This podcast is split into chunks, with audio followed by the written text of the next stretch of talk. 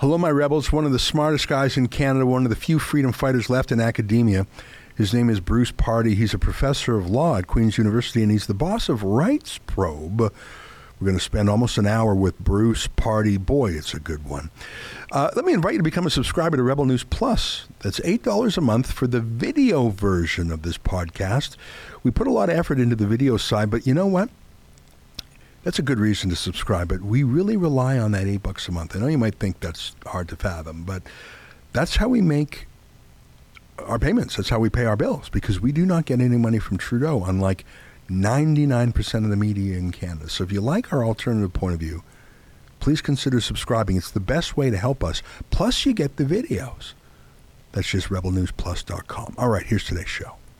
Tonight, a feature conversation with Professor Bruce Pardy professor, journalist, activist. It's January 10th, and this is the Ezra Levant Show. Shame on you, you censorious thug.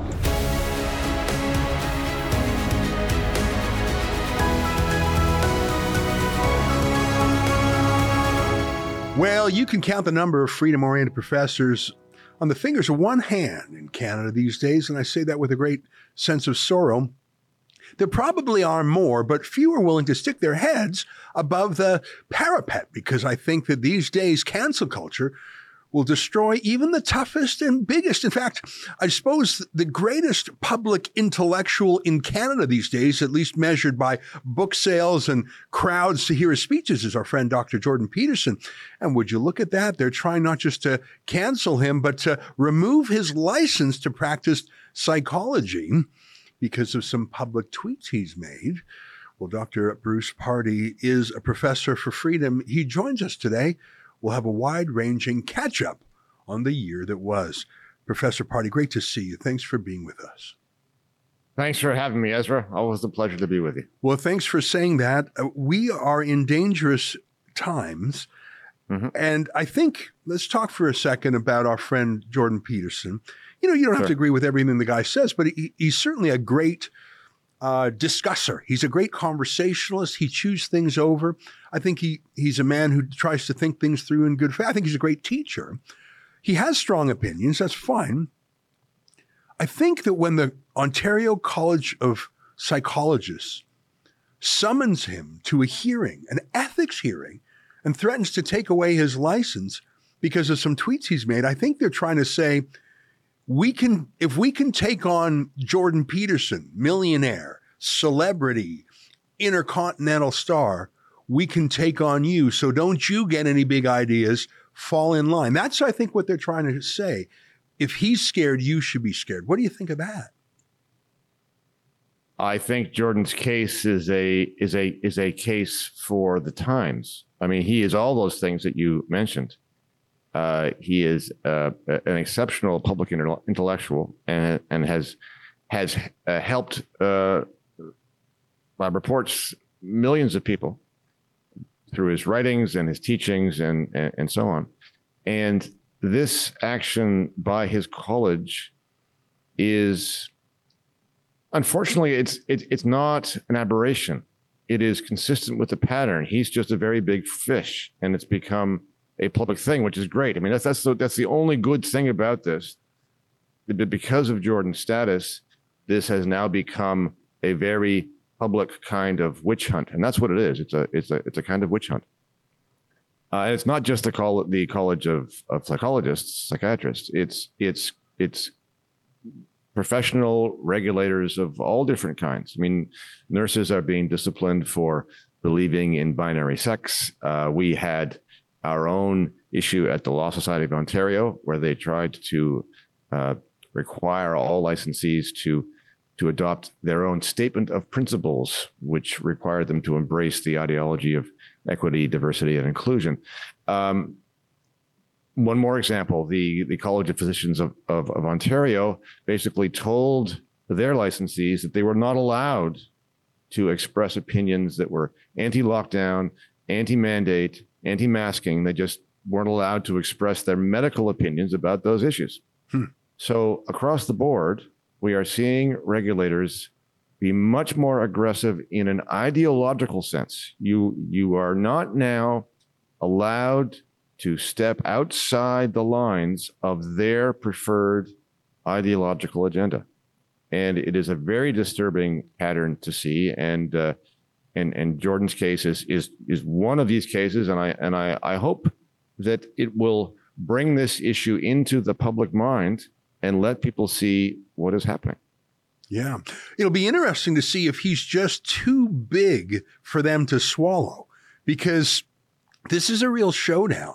I mean, he is as big as they get. If they can get him, they can get anyone, is what I'm saying. And I think that's that's sort of their bet. But he he can be stubborn.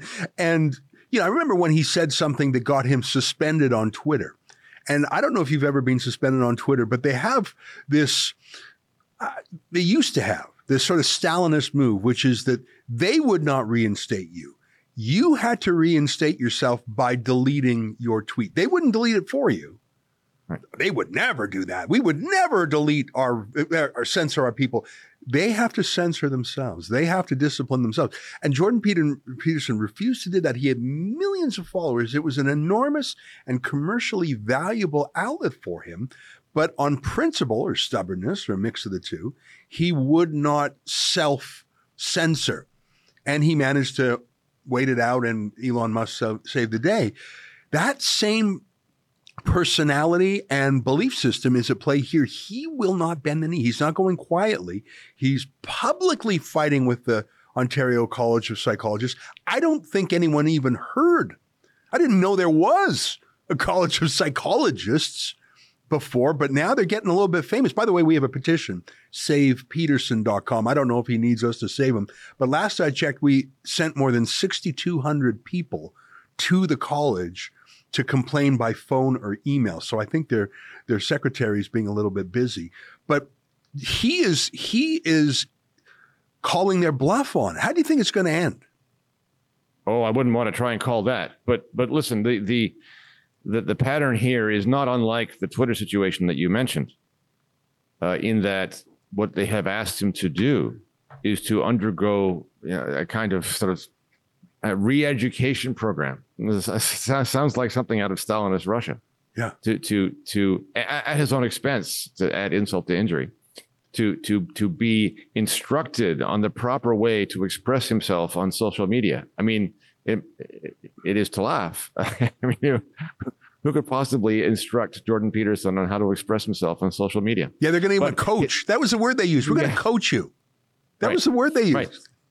But but but his but his uh, stubbornness, the way you put it, or his principledness, or, or, or the combination thereof, is one of his great strengths. He's yeah. he's not going to do that. He's just just not going to do it. Yeah. And and so uh, it's going to become a game of chicken between the college and, and him about who's who's going to uh, to back away first and how it's going to end. I, I have no idea, but but part part of the problem here is illegal, and we can go into that in, in more detail if you like. But but the this this thing they've asked them to do to be coached or reeducated uh, comes even before they've had a hearing.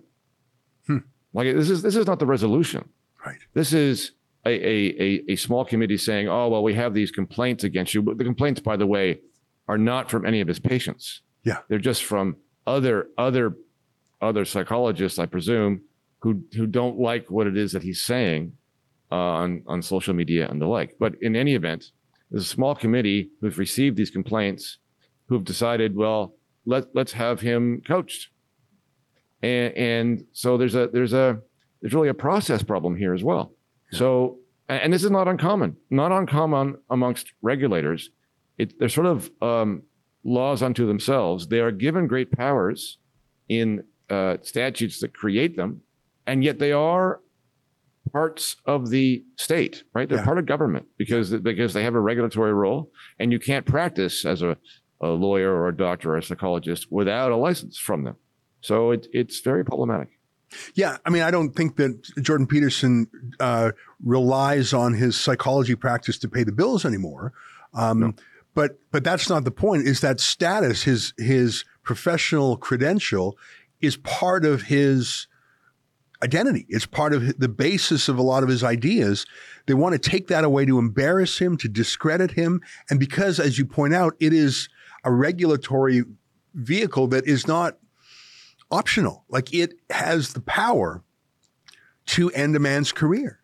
Um, and Yes. you, you mentioned nurses. We, uh, I think you and I both know a nurse in British Columbia named Amy Hamm That's the one. Yes. who sponsored a billboard that just said, I love J.K. Rowling. That's uh, the author behind the Harry Potter, Potter, Potter series.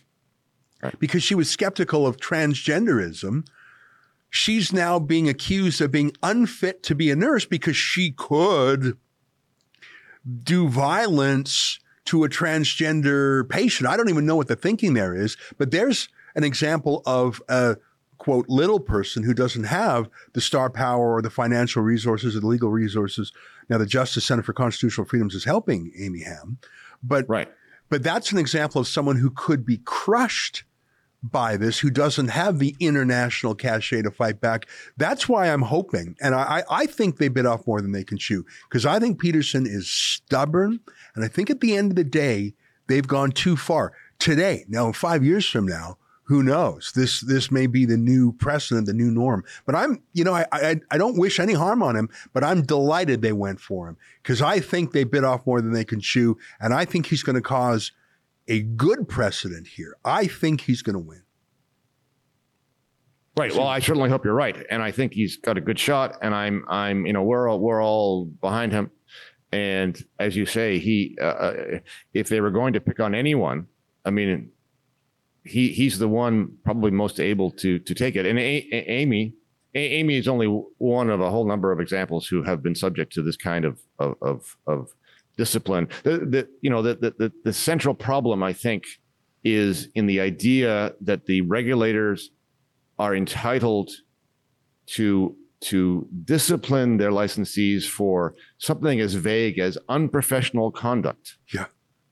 Conduct And- unbecoming. What, do you, what even does that mean? You've been you've been quite unbecoming tonight, dear. Your jokes were off off color. Right. Oh, I'm sorry, Well, I was see- unbecoming.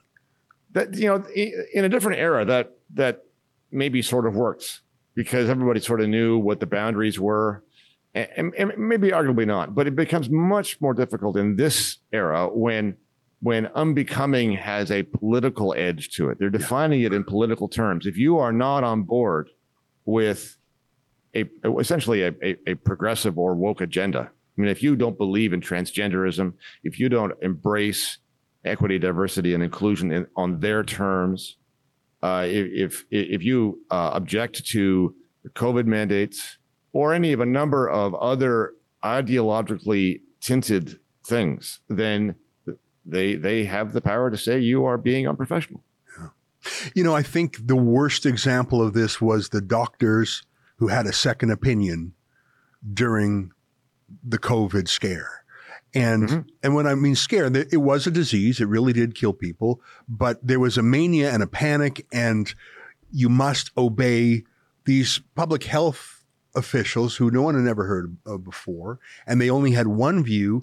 And then everyone came into lockstep. Like I happen to know YouTube's community editorial guidelines almost off by heart. And one of their rules, and they would cancel, they would suspend a YouTube video. They might even suspend your channel, cancel a channel. And we're always at risk for that because we got 1.6 million followers on YouTube. We've never done anything obscene or violent or illegal. But one of the rules on YouTube's community guidelines was if you disagree, if you, it's on COVID misinformation. Now, certain things like if you say there's microchips in the vaccine, we, we weren't going there. But one of their rules was if you opposed or contradicted local health orders. So not the science now, as if you, as if science forbids you to question it. The whole idea of science, in fact, the root of the word is to observe, to be skeptical. But if you challenged local health authorities, like if you challenged the politics, that's a community strike. But they went after the doctors who had a second opinion. Any doctor in Canada who dared to say, well, these vaccines are untested, they, they shouldn't be mandatory. There may be other therapies that are less exotic that may work. Hydroxychloroquine, azithromycin, ivermectin. If you even talked about those, What used to be a legitimate part of being a doctor, may I have a second op- opinion? I'd like to seek a second Yeah. opinion. It was the colleges of physicians and surgeons. I think they were the key to the whole thing, Professor. Because it's one. the- go ahead. Yeah, no, but the, you're absolutely right. The, the the the wording in the even the wording in the in the in the general proposition that the the, the College of Physicians and Surgeons uh, has about you know uh, keep, keep keeping on the right side of the line. Not even the not even the COVID uh, announcement, but but the one that says you know you shall you shall you know watch your words, essentially says that you should not contradict, and I forget the exact wording, but essentially it says you should not contradict the consensus of the profession. It doesn't say you shouldn't be unscientific. You, you, it, it, it, it, it is based upon consensus Yeah. rather than on science. Yeah. And it suggests by implication that having a a a contrary scientific or medical opinion is not something that you should be expressing Yeah, Yeah. it's incredible. whi- which is which is which is um is a, a, just a reflection of the of the bad place that we're now in. Well, let's talk about that because last week we talked. I mean, we had a good, wide ranging conversation about the courts and was there any hope there? And I, I have to note, I mean, you're a law professor. Please correct me if I'm wrong. But it's now almost three years since the state of emergency was invoked. If I recall, it was March of 2020. Well, it's January 2023. We're coming up on three years now. Right. And if I'm not mistaken, our Supreme Court eh, has yet to bother itself with any case touching on the pandemic, the lockdowns, the the mandates, the curfews, the vax passports. Am I wrong to say that our Supreme Court has literally taken a three year vacation from the pandemic? Have they heard a single case touching on the matter? Not to my knowledge, no, but I'm not sure that I would attribute that to their fault necessarily because they are they have to wait until an appeal comes to them. They have to decide whether or not to take the appeal unless it's by right, and uh, these things take time. So I I, I I'm not sure. I mean, there's there's there's there's a lot to criticize in this period from the courts for sure. I'm not sure that I would start with that one. Well, let me correct myself because I think the Chief Justice of the Supreme Court did make a kind of ruling. He himself declared a vaccine requirement for the Supreme Court office. Correct. He publicly said that. He said, to work for me in my building, you must be jabbed. And he didn't have a hearing on that. He didn't have a debate. He didn't seek expert opinion. He just said, this is how it's going to be. And every other judge in the country said, oh, okay, now I know what the capo di tutti capi has to say, the boss of all bosses, the final battle in any uh, judicial quarrel. He's just said where he stands. He's for vaccine mandates. So now I know what to do because if I'm against vaccine mandates, I know I'm going to be overturned. Well, I know that because he just expressed himself and he literally implemented it. So, in a way, the Supreme Court of Canada's Chief Justice, without a hearing, without that Latin phrase, audi alteram partem, hear the other side, he just said, Oh, yeah, um, not only do I support vaccine mandates, I'm going to implement one. You can figure out where I stand and act accordingly. I think that was uh, a sneaky and atrocious act of bias. Am I overreacting? Well, as you know, I'm no I'm no fan of vaccine mandates, and I, I'm I'm I'm troubled by that. But there's something that the, the Chief Justice said during this period that I think is more egregious, and and that is comments that he made uh, in an interview to Le Devoir, condemning the trucker convoy, All right, right. and and that that's sort of a it's, a, it's a- an out of court statement, uh, his opinion, his take on an active controversy that had not been adjudicated yet, could very well end up in his courtroom. And it's it's a very well established uh, principle that judges should not publicly express their opinions on matters that that uh, might come before them. And this is no ordinary judge. This is the Supreme Court, the uh, the Chief Justice of the Supreme Court. So um, even if he were to recuse himself, should that case you know come before him, and and the case I'm referring to is the is the challenge to the Emergencies Act, which has been brought.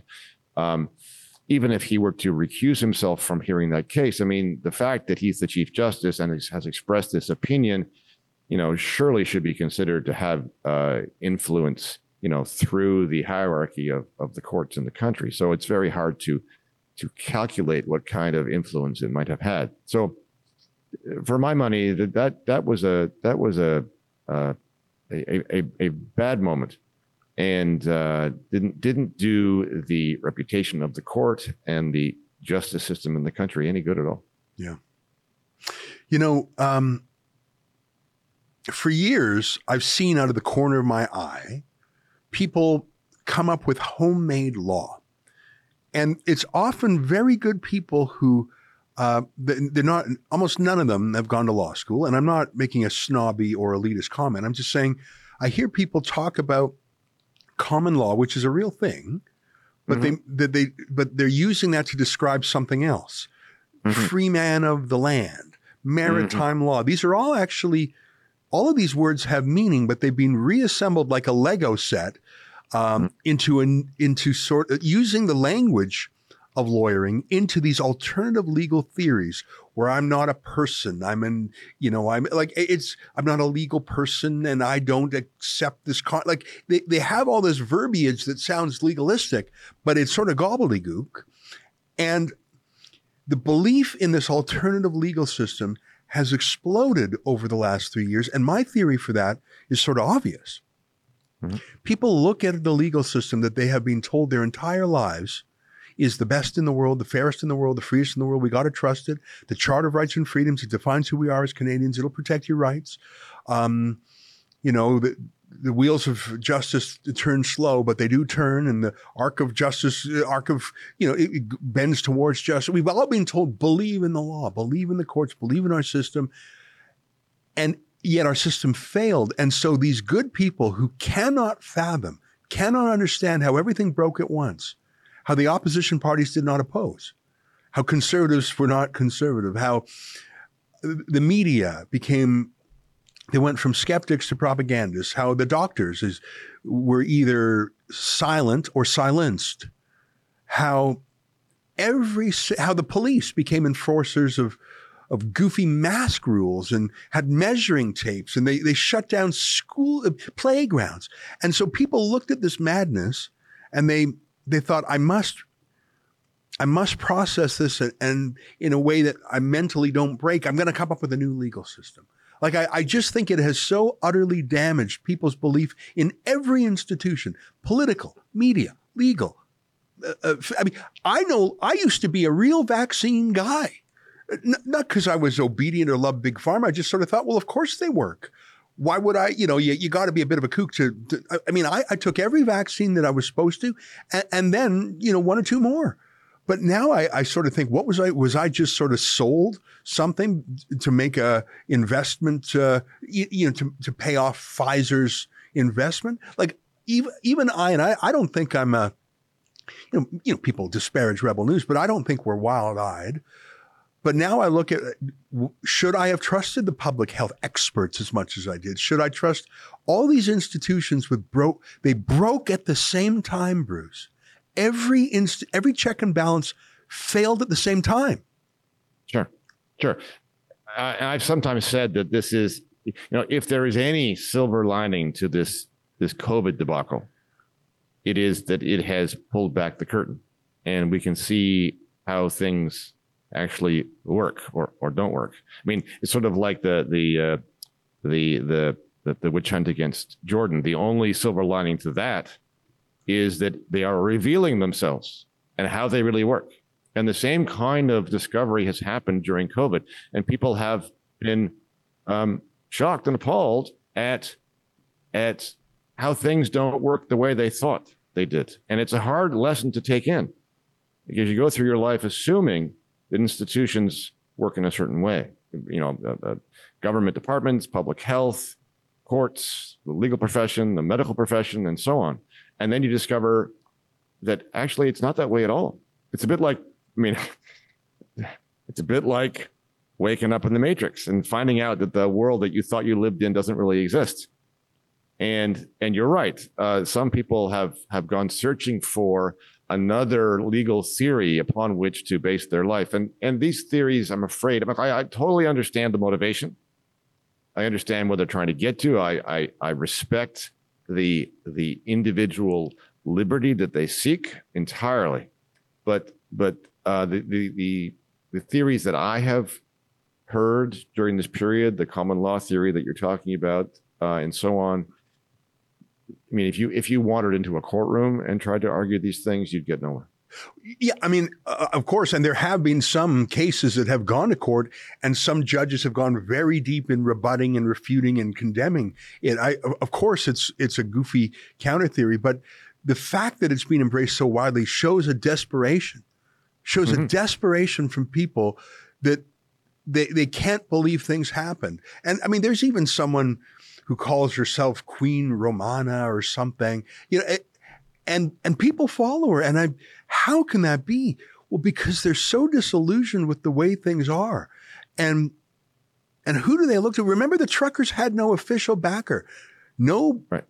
You know, I, I suppose Maxime Bernier was supportive of them, and good for him, but he doesn't have a seat. No political party, no media support. They were really unfunded. Grassroots people tried to fund them, but both crowd funds were shut down. Like it was the most organic, natural, authentic political movement, I think, in Canadian history. Sure. And it was, you know, George Orwell wrote in 1984, if there's any hope, it's with, it lies with the proles. Lies with the proles. Ordinary right. working class people, not the fancy pants. They are who saved us. They really are. It was straight out of Orwell. It's a miracle yes. that they were as peaceful as they were that they were as mm-hmm. diverse as they were, that they were as positive. I was down there. I couldn't believe people were singing "O Canada" spontaneously there were a lot of F Trudeau flags, but there were far more Canadian flags. It was the oh, most oh, yeah. positive Canadian moment I have ever been to in my life, and the most real one. That really was providential. That w- it, felt it, like a it really miracle. Was. It really was. It was. It was not a moment to miss. It, it was a a, a, a, um, a remarkable atmosphere of peaceful people who were angry but also joyful. It was an interesting combination of, of Uh, uh, of things. But you know, you know, trying to look for again the positive in the sea of negative. I mean, the one of the first things that has to happen in order for us to actually achieve significant change in this country is for a critical mass of people to be discontented with the way things are. And this, they, I think, I, I think we need to understand that this is not just a consequence of COVID. COVID was the thing that pulled back the curtain.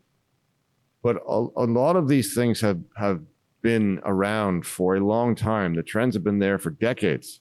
We have worked ourselves to this moment, to this situation where our institutions work as they do now or don't.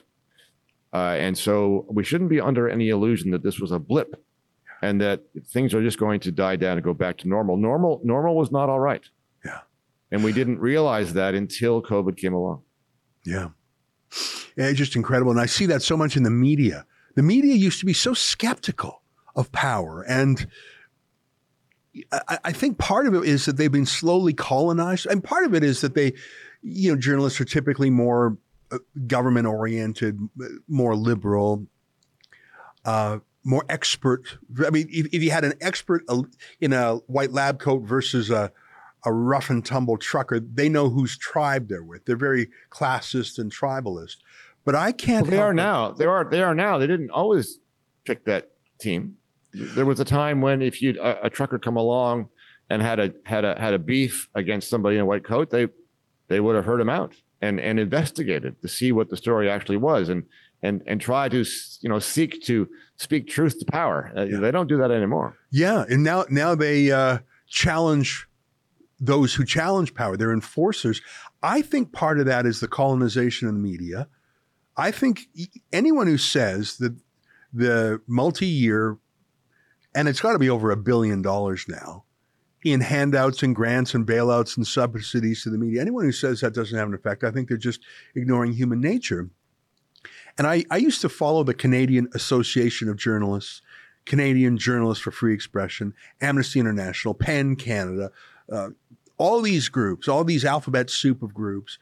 And they used to love sparring with the government. I mean, how many times did Amnesty International uh, and the Canadian Bar Association write about Omar Khadr and his civil rights versus Mm-hmm. how many times did they write about the civil rights of the unvaxxed? And if you look at what the Canadian Association of Journalists has to talk about these days, it is only about one thing getting more money from the government. They've just Mm-hmm. completely abandoned any, uh, any focus on journalism, let alone holding uh, power to account. It's Mhm. all about rent seeking, as the economists would call it Sure. getting more money from Trudeau and getting Trudeau to shake down Facebook and Google for more money yet. And Sure. All, I mean, all that is all that is all that is true. All that is true, but I'm not sure it's the whole story either, though, because there is an ideological part to this, which I think was showing itself even before this this funding model came along. I mean, the many of the people who work in the mainstream media are are well, some of them are university graduates who have who have learned essentially an ideology in their studies and Yeah. they think the world works in a certain way and and one of the reasons that they don't challenge things that woke governments do is that they are woke and they are consistent with the with with the the agenda or the story or the or the narrative that they've that they've been taught is the way things are supposed to be Yeah. um and and that's just one other i mean there's there's there's lots of threads in this i think but but that's that that is one of the dynamics that that we're up against an awful lot of people especially in the chattering classes are of one mind about their worldview. And and and more and more governments are on board with that view. A lot of corporations big corporations are on board with that view. Public institutions universities and and the media itself. They're they're all i mean it's, it's becoming i hate to use this word lightly and and and but but this but this is this is the way totalitarian societies grow up. Everybody's on the same page and nobody challenges each other about where it is that we're going. And we have to go there all together. And if you step out of line like jordan or like amy or like one of the other people that we're referring to that are alluding to then you get the the the the, the authority and the power of the of the state coming down against you because you must not do that.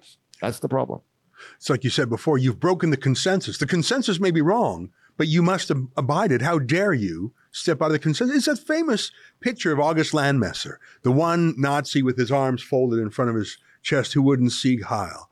And everybody has always said, oh, that would be me. No, it would not have been because the last three years we had a daily test of if that would have been you or not. And we, we, we saw it. And it's shocking how fast and the demonization of people, the demonization of the other. It took, you know, Hitler came to power in 33, but it wasn't for six years. It took him six years to slowly and methodically transform the law and the culture of Germany to become Nazi. It, it, it didn't happen in one year or two years. But my God, how quickly we, and I'm not, I'm not saying that lockdownism was Nazi murderous, and I'm, I'm not, but I'm saying look at how quickly the us versus them, the demonization, and and frankly, there were some similarities. There was a ghettoization. There was a, um, I mean, listen, the, the, the Nuremberg Code, which was basically part of the verdict of the Nazi doctor's trial, our, our modern idea of medical ethics and consent came from the Nazis as a response and an antidote and a prevention to it.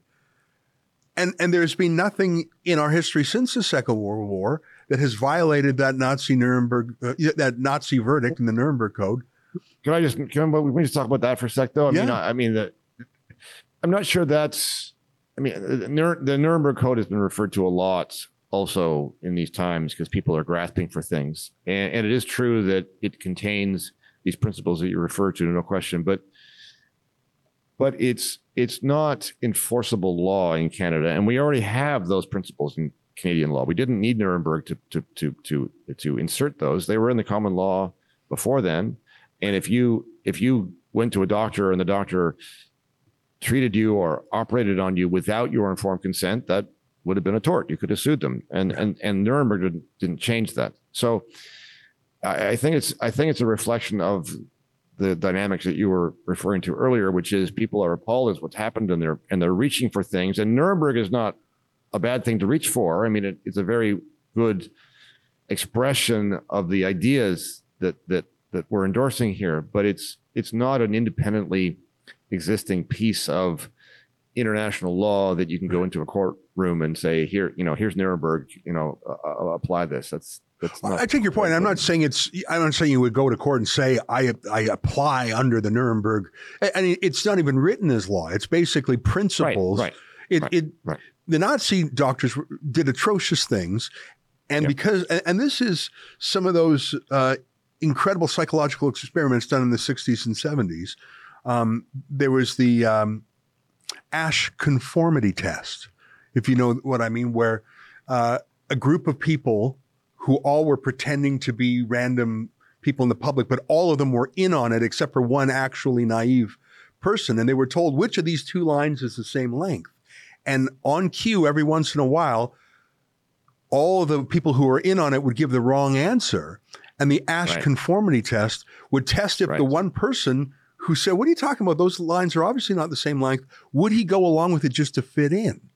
And I think like 35% of the time, the person would give the wrong answer, knowing it was the wrong answer, just to fit in. That was called the Asch conformity test. Well, uh, well, there's also the Milgram experiments. Well, that's the one about the white lab coats. Will you Uh, cause right. pain to someone, yes, or, or at least exactly. think you are, because someone in a white lab coat said you must, Right.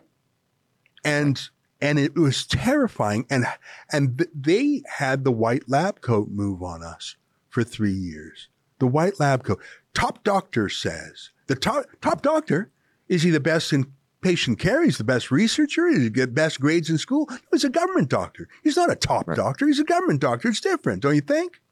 Mhm. I don't Yep. know. Hey, listen, I want to ask you something. Yep. You said that the silver lining here was that people were waking up. Hmm. And let's call those people awake. And let's use that word differently than woke. Okay. Yep. Our side's awake, the other side is woke. I think the woke outnumbers the awake many times. I Mhm. think woke is now the new normal. I think people who go to school are taught wokeness. They don't even realize they're being taught something so flavorful and so ideological. That's just normal to them. It would be like I meet, yeah, I meet young people, I, and I talk to them about wokeism, and and sometimes they say to me, "That's the first time anybody has ever used that word in a derogatory sense." Y- You know, I was talking to a teacher a while ago, and it was like I was saying to her something like, "It's okay to litter," like something that we all we all agree put garbage in the garbage can. Like it's not, it doesn't even feel ideological anymore. It's just what you do, uh, and anyone who doesn't do that is not just antisocial; they're wrong. I mean, I I think a couple of generations ago that wasn't the way, and in some countries in the world, it's it's not part of the culture, but how challenging wokeness Mm. is like if you said, "Oh, I believe in littering." People people don't say that's the other point of view. They they say that's just crazy. I've never heard anything. So you you just sort of outs. There, that's not even a place on the political spectrum.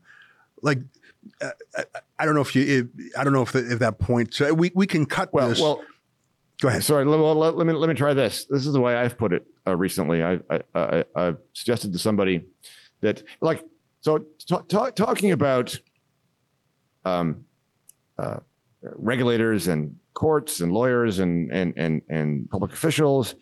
It's it's not that they are completely closed minded.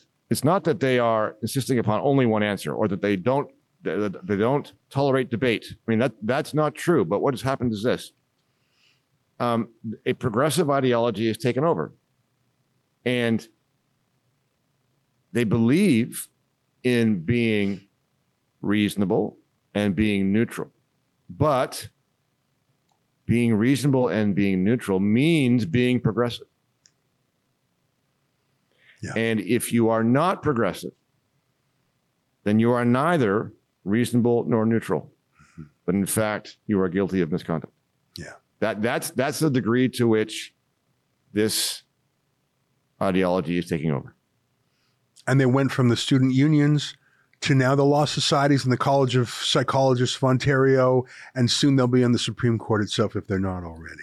There's an old joke, I sometimes attributed to Henry Kissinger, although it might not have been him.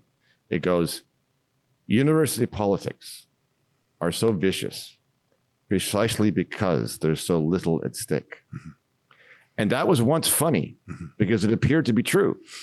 But now it turns out to be completely false. That they were, in fact, dangerous after all. And the, the, the seeds that they, they planted have grown and now have, have infiltrated everywhere. And that's now the problem. Hey, let me ask you about uh, your project, Rights Probe. And you've got a website, rightsprobe.org. Tell me a little bit about that. Yeah, Rights, Rights Probe is a division of the Energy Probe Research Foundation, and Energy Probe has been around for decades. I, I, in the early parts of my career, even before I started my career, I was reading Energy Probe material. It was it was a terrific um, think tank that that brought very clear thinking, out of the box thinking to all kinds of questions. They were perhaps Canada's first and maybe still only uh, free market environmental organization, and it has since, uh, of course, branched out into many other uh, subject areas. But uh, they established this division, Rights Probe, which uh, I'm I'm now uh, directing, and we are a a law and liberty think tank. I think is is the best way to put it. And we've basically come to to fruition during this COVID period because so many awful things were happening in terms of the incursion on civil liberties and so on that uh, we we thought it was appropriate to try and and bring some clear thinking to this this this this moment in our in our history. So, what kind of things do you do? Well, I we write, we we we we do this, we we give interviews, we do videos, we um, we um, work behind the scenes um, uh, in terms of consulting on uh, litigation and challenges to uh, COVID rules and so on, and in many other ways that I won't go into. But uh, it, it's it is it's been a real whirlwind uh, and a good one. I mean, uh, there are so many things to do and to look at. It's uh, like a game of whack a mole. There are new issues arising so fast that you can't finish the one before before you get to it. And and and they're all part of a piece, right? I mean, it, it COVID looks to be a separate thing. You know, when you when you when you talk to various people, like you talk to to doctors who are concerned about the vaccines, uh, concerned about the effects of lockdowns and so on, and these are these are good people clear thinkers, brave people who have stepped out of line, and many of them sacrificed a lot. Uh, they they they know there's something's not right about both the vaccines themselves, about the way that the rules have been promulgated and enforced. Uh, but many of them many of them think, understandably, that the problem is a COVID problem. It's a problem about COVID, a problem about the the, the, the rules that were put in place to deal with it. In other words, it was a policy mistake. And no doubt there were policy mistakes uh, in there for sure. But it's a much bigger problem. And once COVID goes away, if it goes away, it's going to be replaced by something along the same lines, maybe with climate change, maybe something else. But we are we are developing into a technocratic aristocracy, mm-hmm. Yeah. which which is directed by a certain class of people who know best what we should all do. And the technology is coming along to assist them in that enterprise. And in a sense, Rights Probe exists, and it's not the only one, of course. Rights Probe exists to try and push back against against that trend and that narrative. Hmm. Well, I tell you, uh, we can't have enough rights probes, and of course, we mentioned the Justice Center for Constitutional Freedom. And of course, we helped create a group called the Democracy Fund, which has been battling. I wish there were 10 groups like that because some of the other alphabet soup groups that I mentioned before have been absent. They've just been hitting the snooze button during the crisis of the last few years. Uh, I got a, qu- a, question for you, and I, I, don't want to take too much more of your time. You've been very generous with your time. But uh, in 2016, Donald Trump surprised a lot of people by winning he certainly surprised Hillary Clinton, surprised the New York Times, who thought she had a 90 plus percent chance of winning. And I think one of the ways he did it was social media. In fact, I know that's how he did it. And, and the social media companies were shocked by that and felt like they were collaborators or, or they, they shouldn't have helped. And so they had a crackdown. There was a demonetization. There was a change of the terms of service, the kind of censorship, uh, in the hope that that would never happen again. Uh, and that's very real. Rebel News felt the sting of that. Well, 2022 and the truckers and the convoy, I believe there was a similar thing that happened.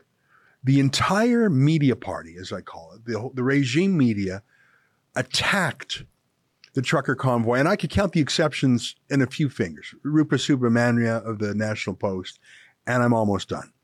Um, but it was social media on TikTok, on Twitter. Rebel News was big into it, True North. It was all the little guys using social media that told the story. And I know on the Rebel News side, we had 400 million views and impressions in February. By the way, the CBC typically gets 320 million in a month. So we were we were so large. I think we managed to change the narrative. When I say me, I don't just mean Rebel News, citizen journalists, social media, ordinary people with a camera. And so I, at least that's my theory. It was a grassroots organic group of quote nobodies, the proles in the trucks. And then it was a group of quote nobodies with their camera phones that defeated the CBC narrative, the global news narrative. That's my theory. And I, I feel like I had a vantage point to observe that firsthand. And so now it's 2023, and look what Trudeau has in the pipeline C11, C18, the old C36, the yet to be numbered uh, uh, Online Harms Act. He's got not one, but four proposed or uh, in progress pieces of legislation, all of which would regulate the internet, much some of which are being called the Rebel News Act, like which feel like they're really trying to shut us down. I feel like 2023 is going to be a year of censorship, whereas in 2016, 2017, it was done by the tech companies themselves. I think Justin Trudeau is coming to silence the small independent citizen journalists of this country. And I don't know if that's narcissism or paranoia on my part, but I truly believe it. And I, I, look at these bills and I can't help but say that it's right there in the blueprint. What do you think of my theory that 2023 is going to be the year of censorship in Canada? I, I don't think it's a crazy theory. I mean, if you if you look at the at the drafts of the bills that they've they've been put they put in place and they and the promises that they've made to do as you describe. I mean, they have promised to do exactly that. So it's not like you are making up a conspiracy theory. You're basically just reporting on what what they what they've said themselves. And what they've said themselves is is is dramatically terrible in the sense that in an earlier era, you know, you just would not have believed them to be serious. But this is the this is where we've gotten to. We have gotten to a place where uh, a, a chunk of the Canadian public believes that they should not be subject to misinformation, and by misinformation, they presumably mean that information that hasn't been approved by some kind of state authority. I mean, that, that is the worst kind of, of society you can think of. All, all bad societies have have restrictions on speech it's it's it's the loss of the idea of liberty, whether it's with respect to speech or otherwise. We have embraced the concept of a managerial state headed by people with expertise and authority to tell us all how to behave. And and you know that that idea applies to all of the problems you're talking about, including the censorship uh, until we get rid of that core idea, until enough people say, you know what, this this this is not working for me. I don't I don't want to do this anymore.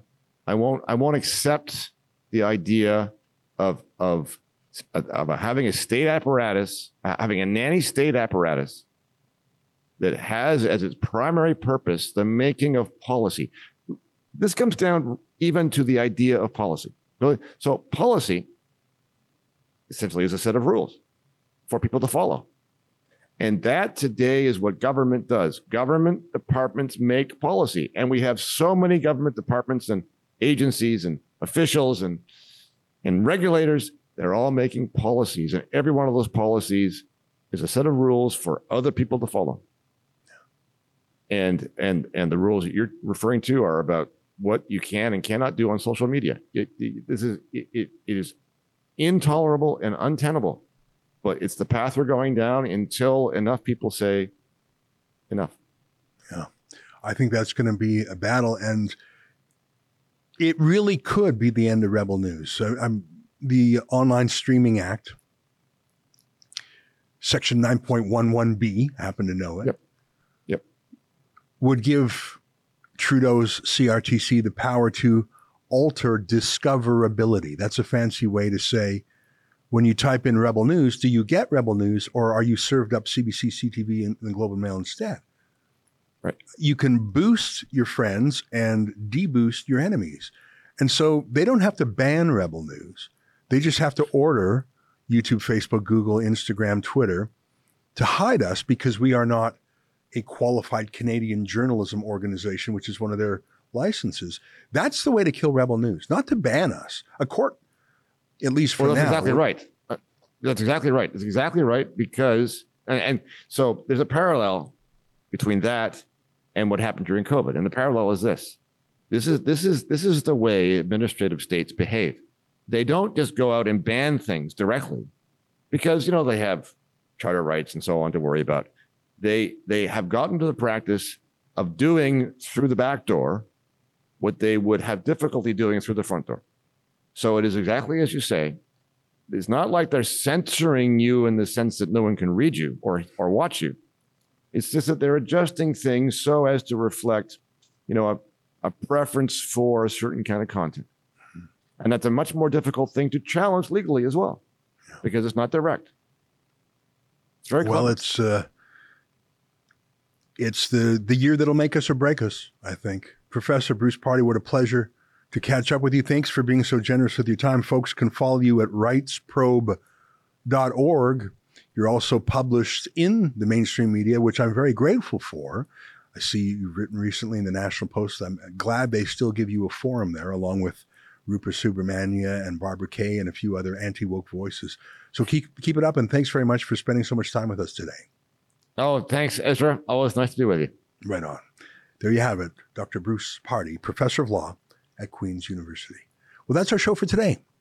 Until tomorrow, on behalf of all of us here at Rebel World headquarters, to you at home, good night, and keep fighting for freedom. Shame on you, you censorious bug.